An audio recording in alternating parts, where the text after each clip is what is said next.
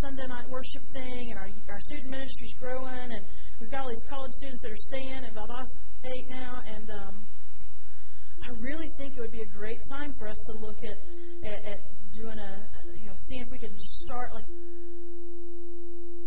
um, and uh, I looked at him and I said, never to happen. And got up lunch. I quite like that, but I, I said it. And then I went home for the next two or three.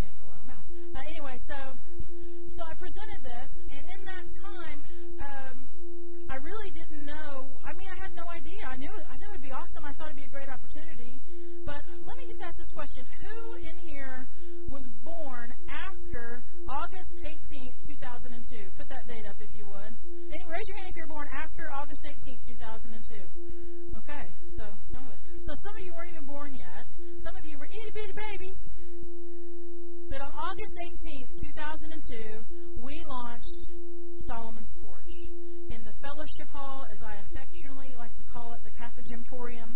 Um, our fellowship hall over there, because it serves many purposes. It used to serve many purposes. We had to put up the stage every Thursday and then take it back down, and it was. Uh, and we met over there. We started in August. We wanted to start right when VSU started. We wanted to hit that. We wanted to make sure we were. And, and, and I'm going to talk today, and I'm going to talk next week. So I'm going to spend two Sundays sharing with you these seven question of, of why to start it. I'm going to share with you three of them today and four of them next week. And, uh, and I want you to hear, and I want you to hear the, see the scripture and, and see what is in the heart of it all. Um,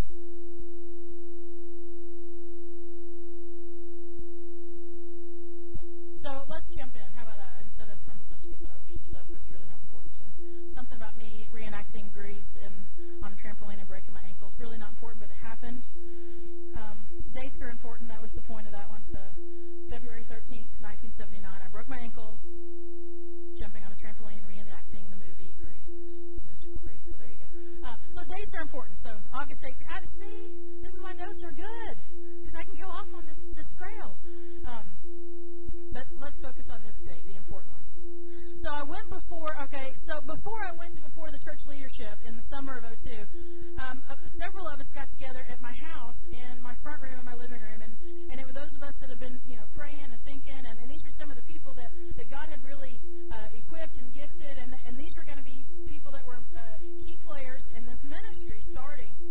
And we met in my front room, and we were kind of like, what do you call this thing? Because especially in 2002, you didn't just have a worship service, you had to name a worship service because that's just what you did. You know, either had to have a number in it or a name in it or something. You know, had, that was the thing. So uh, we said, well, we got to call this service something.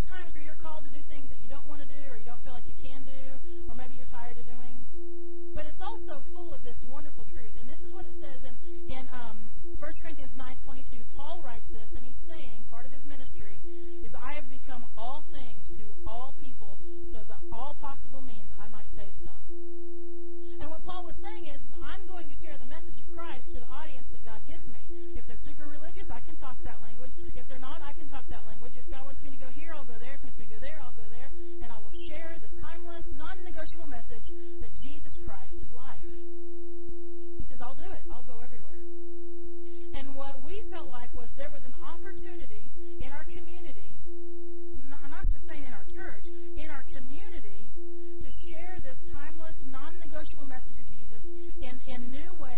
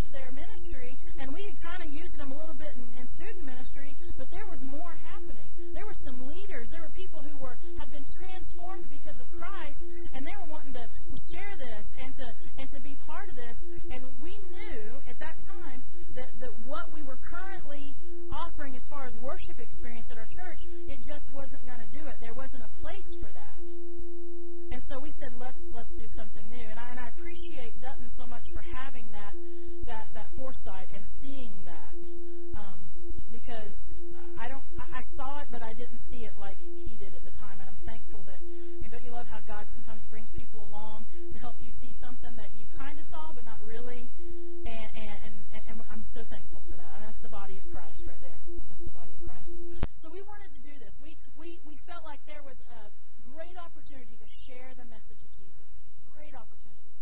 Um, the timeless message of Jesus. Um, you know, a couple of things we in, in regard to this is we we knew how how important music is. It's so it, it, it's just it's holy. I mean, there's something that happens when we hear a beat, when we hear a tune, when we hear something that makes a lot of us, you know, we start to move with it. It start it gets inside of us, and we knew that there was a great opportunity to do this, and we wanted to we wanted to experiment with that. We wanted to see what God was doing with that. Of course, you know, culturally, you know, Christian music was changing and, and worship was starting to change. And, and I appreciate Justin and the band doing some of our, our older stuff and kind of going, you know, calling back to some of that that many of us said, oh, that was the song. That was the one. That was the one that, that, that it perfectly made sense. So we knew we were going to do that. We wanted to use music in that way. We knew that we wanted to communicate the message and without using Christianese. That's an actual language. You can look it up later. Uh, it's not really. Um, but we wanted to, I wasn't going to share talking big words. One, because I don't know any. But two, because I think that's not how we normally talk. This isn't how we, this isn't how we converse. This isn't how we take in information. You know, I mean, we, we kind of go, give me the, give me the gist, give me the simple. And, um, and so we knew that that's how we wanted to communicate. We wanted to do it that way. Uh, we knew that visually it was important. Um, so we didn't, we want to incorporate all these things. So we answered that question.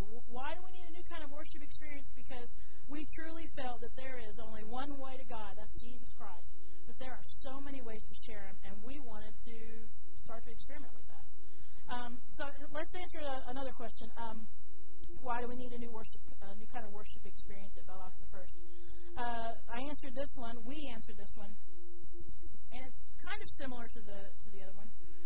But because we believe that people far from God matter to God. We believe that people far from God matter to God, and therefore they're going to matter to us. Now you might think, duh.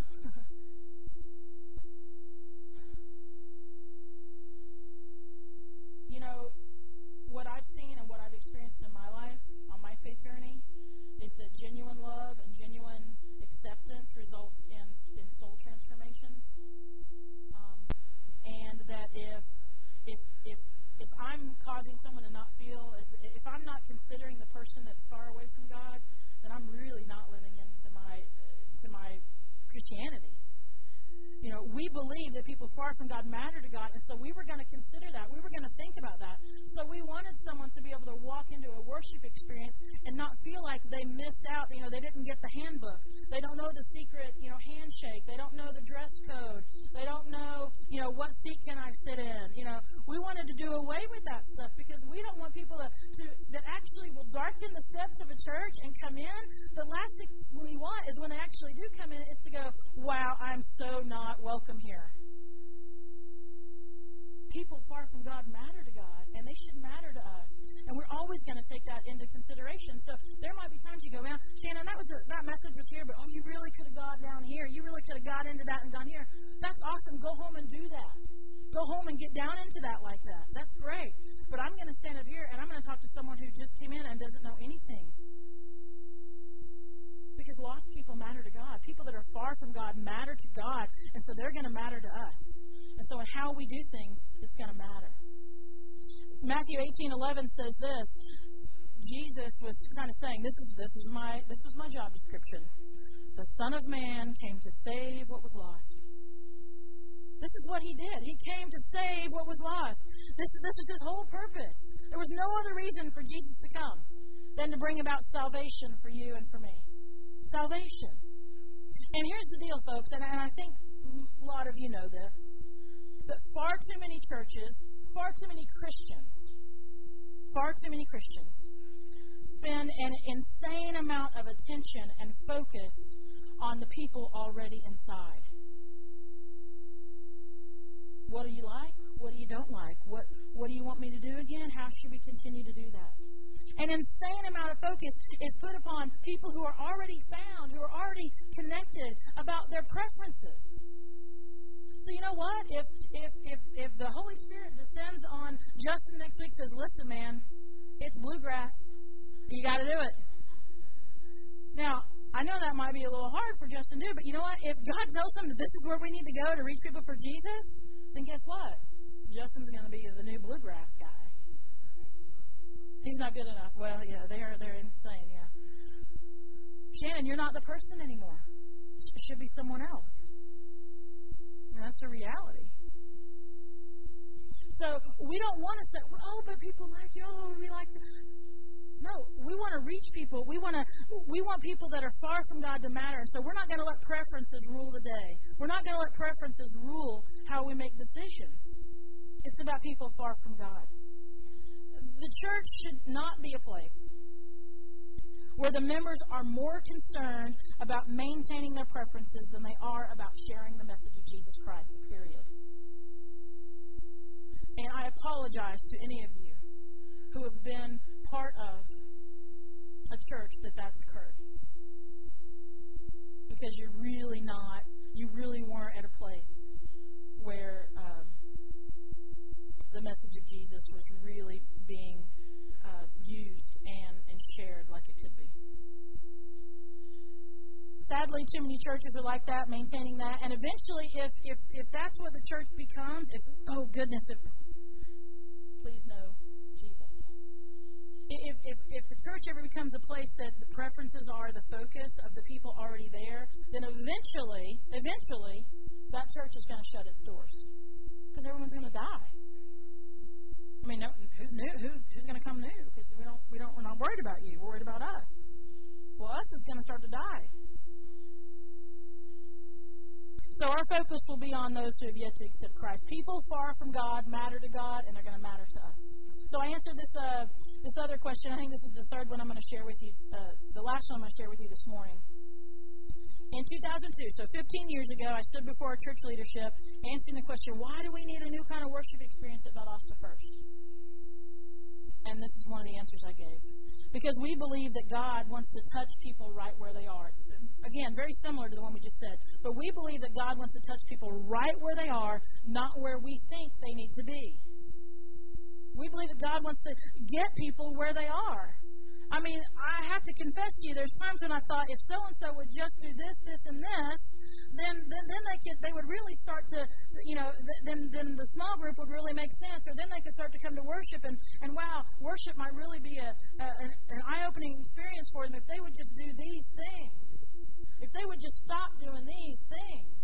I've done this before. Maybe you have too.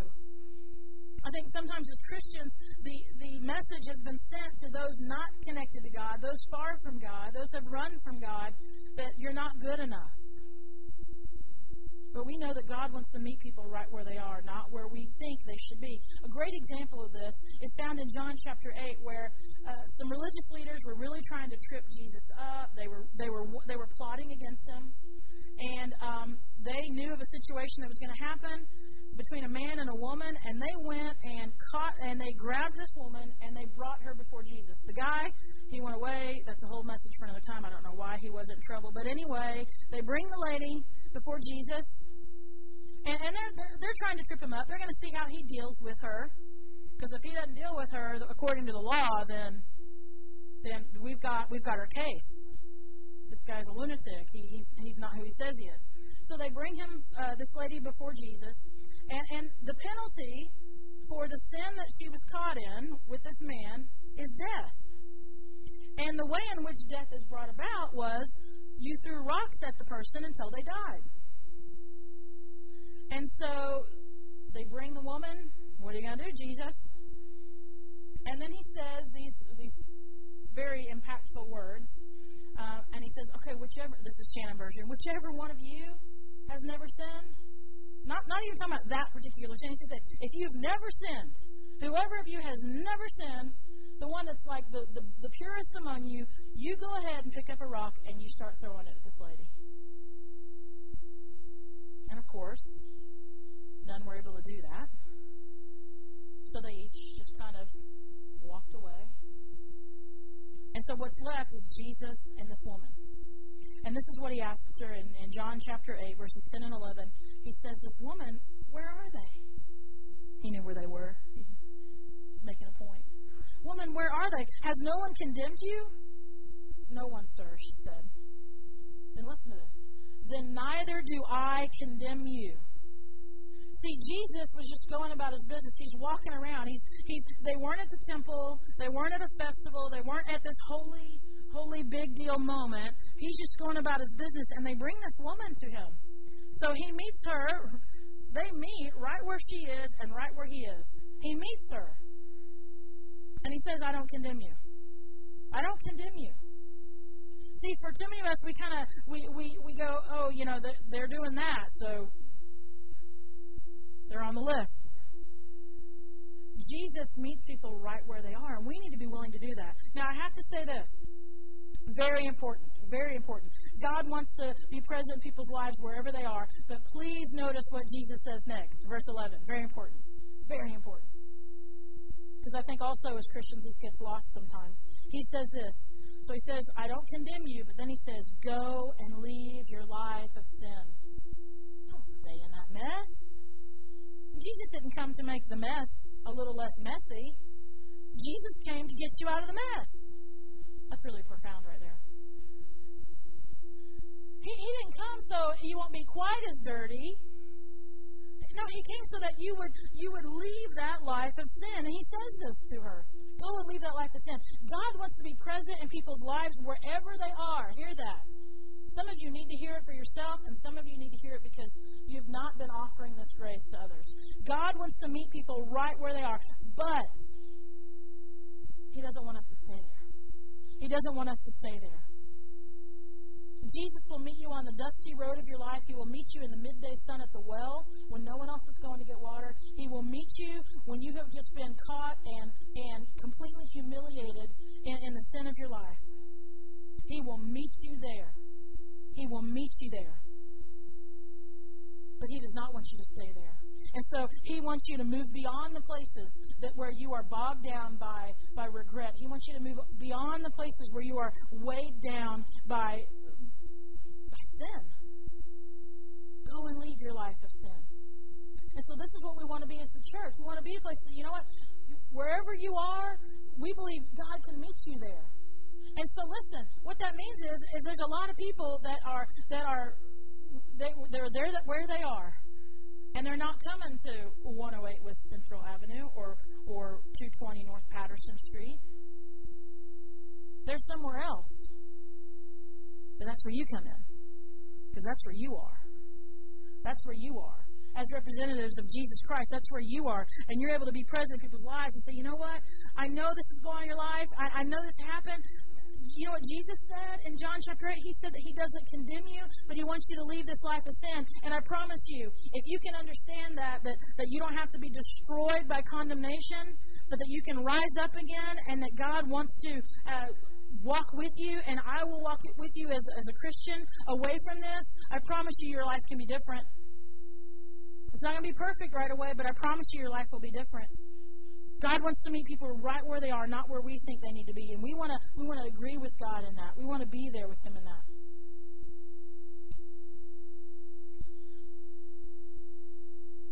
Jesus Listen, okay, so I, I shared with you those those three things. And I know it's you know a little bit about oh, okay the church and we started a new service and, and that kind of thing. But I would need you to hear this because really this is what it's all about. It's about Jesus. This is about Jesus because if it's not about Jesus, then we're just we're wasting time. If it's not about Jesus, um, then, then there's really there's no message to share. If it's not about Jesus, there's nothing new. There's nothing there's nothing being restored. But this is what Jesus does, and I see this in John chapter eight. Jesus makes moving on possible. Listen, Jesus makes moving on possible. There are people in here, you have been in a place and you think it is impossible to move on from where you are. And I want you to hear this today. Jesus makes it possible for you to move on from where you are. We don't really know what happened to the woman caught in sin, but I know the promise that Jesus made to her. And I trust in that. We don't know. We don't know if she became like super Christian lady. We don't know. We're not sure. We don't know if she was turning right back and going right back to the sin she was in. But I know the promise that God made to her. And it's the same promise that, that, that God made to her through Jesus, and it's the same promise available today. I'm going to meet you where you are. I'm not going to condemn you.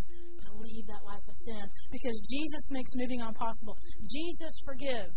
Jesus forgives. You might not be able to forgive yourself, but Jesus forgives. Someone else might not be able to forgive you, but Jesus forgives. You might be having a hard time forgiving somebody, but I'm going to tell you, Jesus forgives. And that's the best example we could ever follow. Jesus forgives. Jesus redeems what has been lost, what has been broken, what has been destroyed. He does this. He restores. Jesus restores. Jesus makes us new. He makes us new. I'm so glad, you know, talking about important dates. April 15th, 1994 5. I had been holding the pen in my hand trying to write my own story. And on that day, I said, No, no, I'm going to let Jesus do it. And he started to write my story. This is what Jesus does. This, this is what he does. He rewrites our story. And so I hope, you know, we gave you some, this is what I presented to some leadership, and this is about who we are, but it's about Jesus. And I feel just as strongly about it today as I did back in August of 2002. I know our senior pastor Bob, and, and our you know in between Charles there was Tommy Mason, and now uh, Bob Moon, and our and our senior pastors have come in and embraced this same vision. Our leadership here, Justin and Emily and Josh, and a lot of people on staff and key volunteers, we all say yes. This is this is who we are, and this is who we are for Jesus, not just for us, not just for us. This is who we are. If you've been uh, coming for a while and, and you are saying, you know what, I, I want to partner with, with, with this place in ministry, um, would you put that on your connection card?